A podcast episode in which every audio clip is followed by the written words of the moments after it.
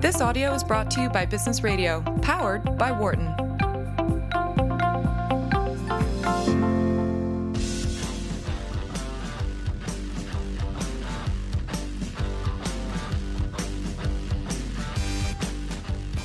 Welcome back. I'm Barbara Kahn. I'm the Patty and J.H. Baker Professor of Marketing here at the Wharton School. And Keith Niedermeier, he had to head out a little early tonight, but we're continuing on, you and me. This is Marketing Matters on Sirius XM Business Radio, channel 132. And my next guest is someone I met when I went to Africa this summer. Wharton has this amazing program where they want our, the faculty to get used to global business. And in order to help them do that, they sponsor trips of different groups of faculty to go to different parts of the world and to meet with government leaders, entrepreneurs, business leaders to really learn what it's like about doing business outside of the United States. And so this summer, about a dozen of us went to Africa and we went to South Africa, we went to Cape Town and Johannesburg, then we went to Rwanda, and then we went to Kenya. And we met with lots of different people, lots of government officials to try to understand the complicated place that Africa is. And when we were in Cape Town, I met our next guest, who I was incredibly impressed with. And I really wanted to share her experiences with you. Um, and she graciously agreed to talk to me on the radio. So, hello. I'm, my next guest is, I may not say her name quite right, so I'm going to ask her to say it again. But Mpho Sekwele, is that right? I said you said it absolutely perfect. Thank you. She's the founder of Sintu Online. Um, but when we were in Africa, we had a pretty long conversation with her, and I was wondering if we could perhaps share some of that. She is an amazing entrepreneur with an incredible background, and I do want to get to her business. But I was wondering, Mpho, if you could tell us a little bit about what it was like for you growing up in Cape Town in South Africa before we get into what you've now accomplished. Is that okay? No, that's perfectly fine. In fact, I didn't grow up in Cape Town. Oh. Um, I grew up in Johannesburg. Oh. So just to give it a little bit of perspective, um, Cape Town is what uh, LA is to um, the U.S., and Johannesburg is mostly what New York is perceived um, in the U.S. So um, it's a very different cities. So I grew up in Johannesburg um, and have been living in Cape Town over the past six years. So growing up in Johannesburg was um, quite, quite. It, it, was an exciting era. Um, um, it was a time in our country where apartheid was coming to an end, and we were being exposed to a lot of opportunities, be it education-wise and and, and business-wise. So we were first of many in many ways, not just from being first-generation students, but into the corporate spaces which we entered and for me, retail business planning being one of those, where, which was a space that I had never been exposed to. So, and yeah, it's led me here to this path. Yeah, but no, so apartheid officially ended in 1994. Is that right? That is absolutely correct. I was 12 years old. That's what I was going to ask so you. How old were you when yes. that happened? I was 12 years old. So just to backtrack a bit, so when I was born, um, um, we were born into what they called a township then, where it was um, a sort of settlement that was only designed for black on black only people, and you couldn't literally live outside of that. It was against the law to live anywhere else or in mixed areas. And I think when I was about five years old, I was moved to a more rural area, which was far safer because, um, I mean, the country was in a bit of a turmoil in the in the townships. There was a lot of violence and and and and police uh, official police presence within the townships themselves. So it wasn't a very safe environment for a little five year old. Um, I went to then live in a rural settlement um, for a bit and came back into the city closely to when apartheid was about to end. The interesting bit was then when it was officially ended I was then moved to a previously white only um, neighborhood where now it's a new set of diversity from being a township kid to a rural kid to now. Um, um, That's pretty broad background. yeah, I, I, call it colorful. Call it colorful. yeah, yeah. So how were you? How was that? The, I mean, I I think this is. I remember now talking to you about this, and you kind of had a strategy yeah. for surviving in this white area uh, as a young kid, trying to figure out this colorful environment. I mean, the only way you can survive is to immerse yourself in it, you know. So when you're in a space where it's a new culture, get to know the culture, get to know the people, and expose who you are. Um, I think it's a it's, it's a tactic that not only um, shaped me then, but I still use till this day, you know. I think you, you were telling you that you wanted to, you know, be be noticed because you worked hard and were better at certain things. Exactly.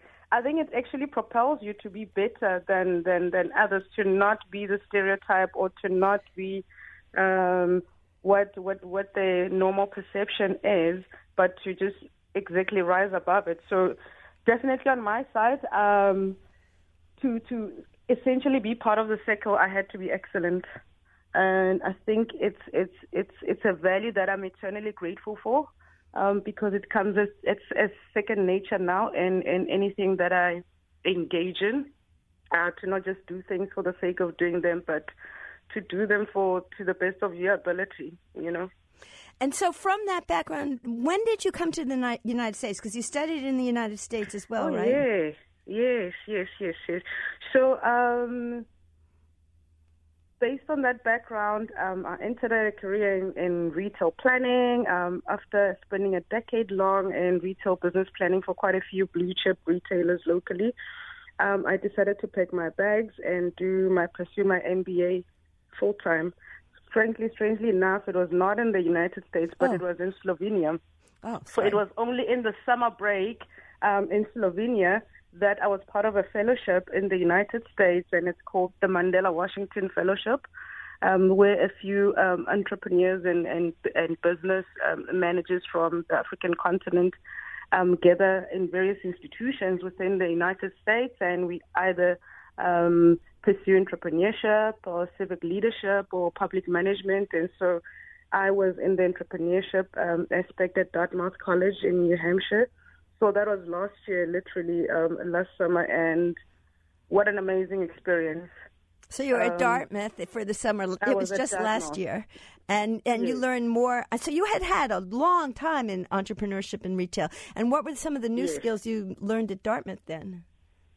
I think the level of innovation. Um, um, how tech and artificial intelligence is moving forward. Mm. I think we're a little bit um, behind when it comes to just using Industry 4.0 um, disruptors going forward, which was something that was already um, being looked at very closely at Dartmouth. Um, I mean, we looked at business models that were very different to what I was accustomed to. I remember we went on a site visit to Ben and Jerry's in Vermont.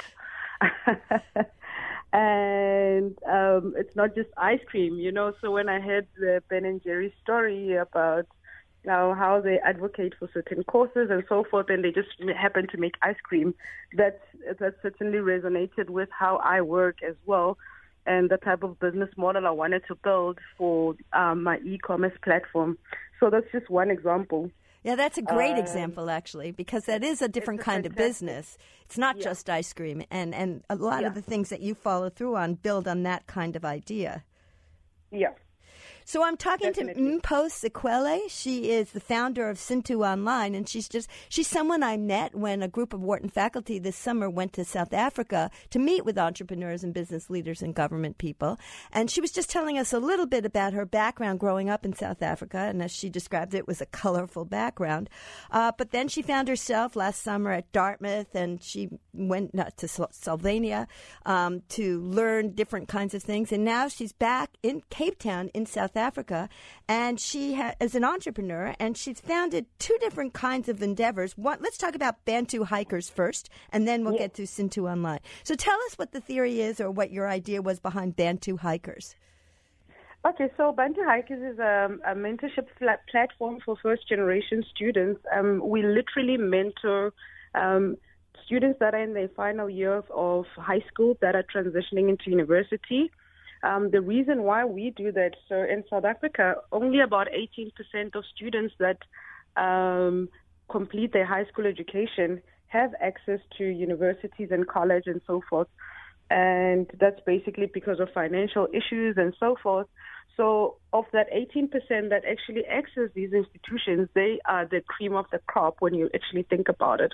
Um, however, majority of them um, drop out within the first year. And I think the statistic was about 60% of them drop out in the first year. And the reasons are not financial ones, but it's, it's just the issue of first generation students learning to um, survive in different environments and spaces that are so new to them. I mean, I think about my journey and had I not um, moved from the township, perhaps to a rural environment or to a suburban suburban environment, would I have been able to survive university and all these prestigious institutions um, as well as I had? And I think the answer is a definite big no. So with uh, Bantu hikers, we literally climb mountains, and we use that as a as a as a as a metaphor for leadership to say some some things look impossible until they're done. Just like a mountain, that's how we see um, tertiary institutions, be it university or college. And we also hold workshops where we, we teach them um, psychosocial skills and so forth, but basically how to articulate and handle themselves in spaces that they're not familiar with. So that's definitely that's Bantu Hikers, and that's based on my journey as a first generation student. Uh, that's a really interesting program, and we have some leadership programs here at Wharton, which I think we talked yeah. Er, we talked to you about, where we use similar kinds of concepts, including mountain climbing, um, to really just get the ideas of what's going on with leadership and um, to communicate that in a way people can start to understand. Because when you're climbing a mountain, you need teamwork, you need leadership, you need Absolutely. all those skills, right? Absolutely. So I, I think this is a fantastic concept, but how did you get it started? Did did you get funding, or how is it that you were managed to pull this no, off? No, Barbara, we actually our tagline is it starts with one step, right? Just like when you walk anywhere, it starts with one step. That's actually our tagline. Occupy spaces. It starts with one step. So how we really started, uh, my co-founder and myself, we sat down and said, as a bunch of professionals, how many times do we go out and go for dinners and drinks? And if we had to just spend a fraction of that money, literally just mentoring one or two kids, how far would it get us? And we literally started where we were. Um, and we started with a few kids. It was six kids then, and we adopted a school that was from was from an underserved service community, and we started hiking with them. So not everything takes a lot of effort or funding or money to get you anywhere. It's amazing when you do things with the right intention. Uh, the support follows, and it's essentially what has happened in the past three years. The support has definitely followed. And so that program is still ongoing, right? It's still on. We're actually celebrating our third birthday um, this past weekend hiking Table Mountain oh. in Cape Town. Oh yeah, I saw that. It's a beautiful mountain. Yeah, yeah. um, and so you're doing you're doing that, but then you decided to also start an e-commerce business as well, right? Yes. So tell us yes, a little yes. bit about how that started and what that's about. Okay, so the e-commerce is literally based on my, my experiences um, at Dartmouth and also in Slovenia. Um, why I say Slovenia, it's such a tiny country in the middle of um, Central Europe. Um, the beauty about it, though, is um, every other country next to it is so easily accessible. Uh, Venice was a two-hour drive. Uh, Zagreb in Croatia is an hour's drive. Austria is also so nearby. So one literally got to travel and see different cultures and see how people are so immersed in their languages, their food, and so forth. So, I mean, after spending a year long traveling different parts of the world outside of Africa, and you see that you could, the common thread is always that you could always find a, um, an, an Indian restaurant anywhere, be it in Slovenia or, or the US, um, or even Chinese food or Japanese um, one thing that always stood out for me was Africa was not represented at all. Um, so when I thought about my own retail experience, having worked with buyers uh, for years and planners and designers and so forth, I asked myself, how can I use what I know from a business point of view, but to literally change the narrative about um, how perhaps Africa is perceived or positioned in a, in a global um, landscape. So e-commerce was the obvious answer. And so what we essentially do, Sintu is a Zulu word which means of culture. So we sell African heritage inspired clothing accessories, primarily targeted at the diaspora market. So primarily people that are yeah, pardon. Uh, so your your target market are people from Africa who are living outside of Africa. Is that right? Correct. Yes. So bring back homeland to them. Now, Bring one of the back home. yeah, one of the things I notice, I mean, and obviously I'm, I don't know very much about Africa. I've only been there for three weeks, but even moving around from South Africa to Rwanda to um, Kenya, it's not just one Africa. It's obviously No. So, what do you mean by Africa? Is it is it? Do you do you show I'm that? so to- glad. I'm so I'm so glad you are you you mentioned that Barbara that it's it's it's also different, right? So um, if you look at the products that we have, um, how we use culture to we sell well basically we sell culture. So I want to give you just a good example about um, how we sell it. Um, one of our jackets would have a product narrative onto it. If you were to buy it, it would tell you that the fabric is actually sourced from Ghana. Um, this is what why the fabric is important to Ghanaian people. Um, however, it's actually designed and and and crafted by by women in South Africa. So already, if if you're an African that's living abroad, you have some sort of idea that Ghana and South Africa are two different things altogether.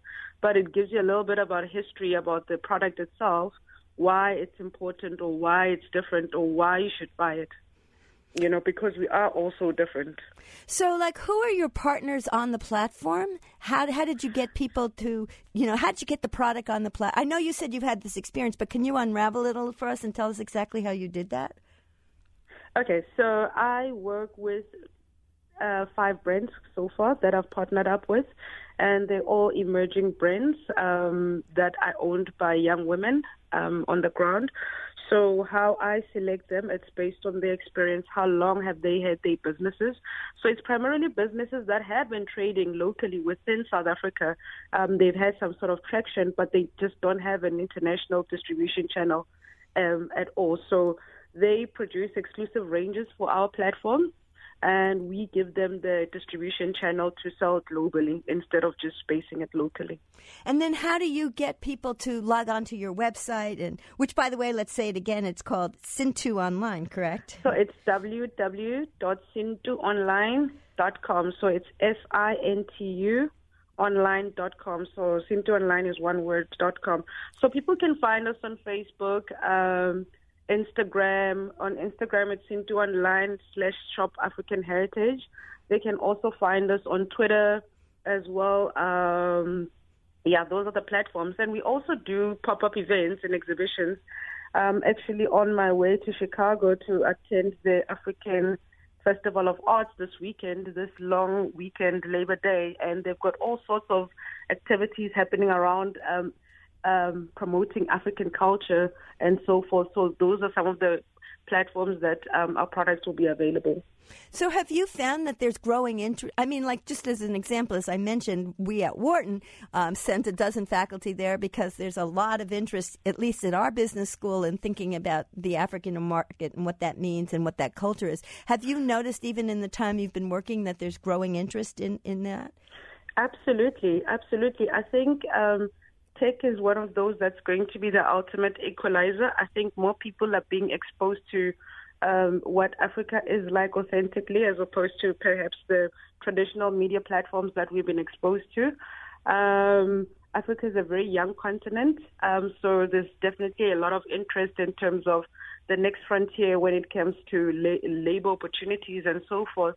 Um, not only that, we've improved our, our infrastructure in in a big way. Um, we're becoming better at how we govern our, our, our governments in, in all the different um, big countries that that you would know.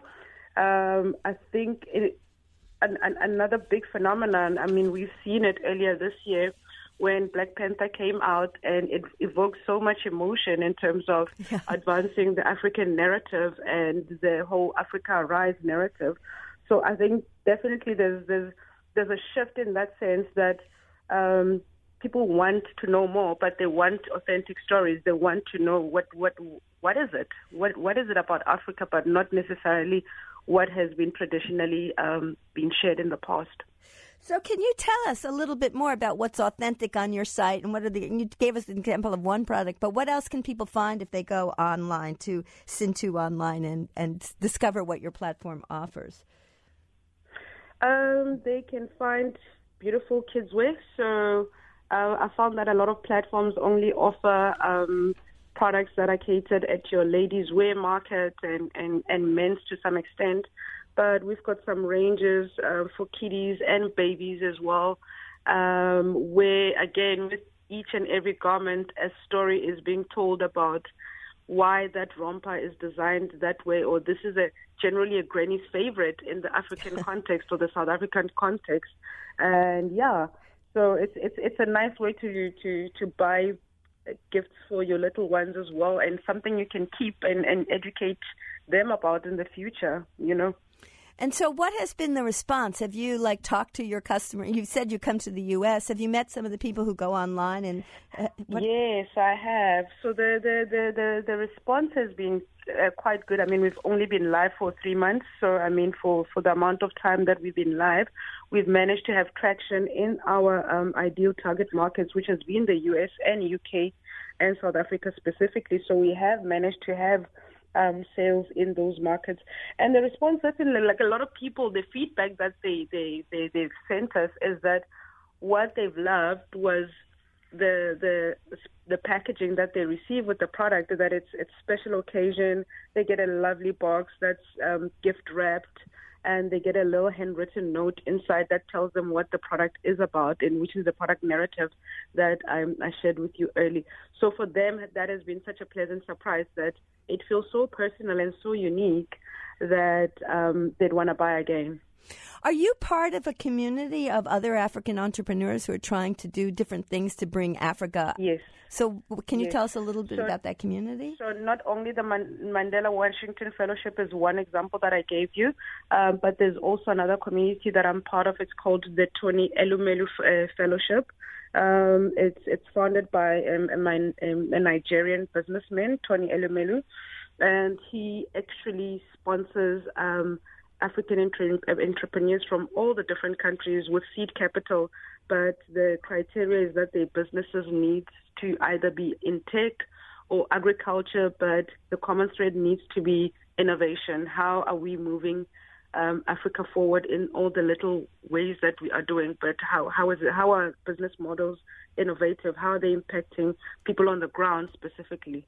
So yeah, that's the Tony Elumelu Foundation. Yeah. So can you tell us just a little? I mean, you explained your business, and it sounds it sounds very. You know, that's why I was interested to get you on. I love the sound of the business. I love the Bantu hikers. Yeah. I like all you're doing. But are, do you face some challenges or some frustrations? Uh, it, it's not easy doing what you're doing. I think it's definitely not easy. It's definitely not easy. Um, I mean, being in a tech space where again, it's still very much male dominated. Um, so also getting the necessary support. I mean, one one finds that yes, you may have all this amazing retail experience and so forth. Brick and mortar is a different ball game altogether to take. So I think some of the challenges on my side is where does one get the support, not just financial support, but in terms of um, advisory, soundboards, people that are subject matter experts when it comes to tech related issues. And, and, and so far I've found that in a small community called uh, Silicon Cape. So they've been absolutely amazing to us in terms of exp- uh, exposing us to different networks um, that are available and different opportunities. I think that's how I came about to meet you, even Barbara. Oh, I see. Recall? yes, yeah. it is part of the Silicon Cape initiative. Yeah. It, which is another community that's doing amazing things. And so, when you come to, you said you're coming to the United States. You're coming to Chicago. Are you just going to Chicago, or what? What else will you be doing? I mean, coming all the way over here. I, I imagine you'll stay here more than a couple days. You know, I'll be there for two weeks. So the first week I'll be spending in Chicago, and I'll hopefully be looking out for wonderful opportunities um, available elsewhere um, where we can share these stories or I can meet other amazing people that are doing similar work um, and hopefully touch base then. That'd be great, and we'd love it if you could maybe come back to Philadelphia and maybe interact with some of our students here and tell your story I'd to our students. absolutely, students. I would absolutely love that. I'd absolutely love that, given the opportunity. Um, yeah. Well, I have an open diary.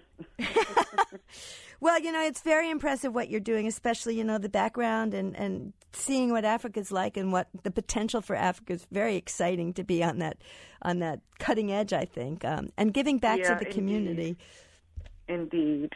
Yeah. So I, I really appreciate your coming on the show tonight. And if you want to learn more about Mpho Sekwele and her business, you can find her online at sintuonline.com.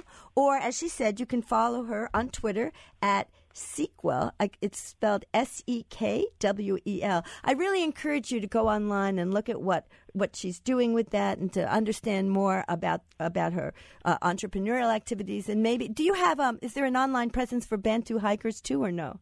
Yes, definitely. So that's www.bantuhikers. That's B A N T U H I K E R S dot C O dot Z A. Ah, thank you. Well, thank you very much for coming on our show. Thank you so much for having me, Barbara. It was lovely chatting to you. It was very fun to talk, talk with you today, too.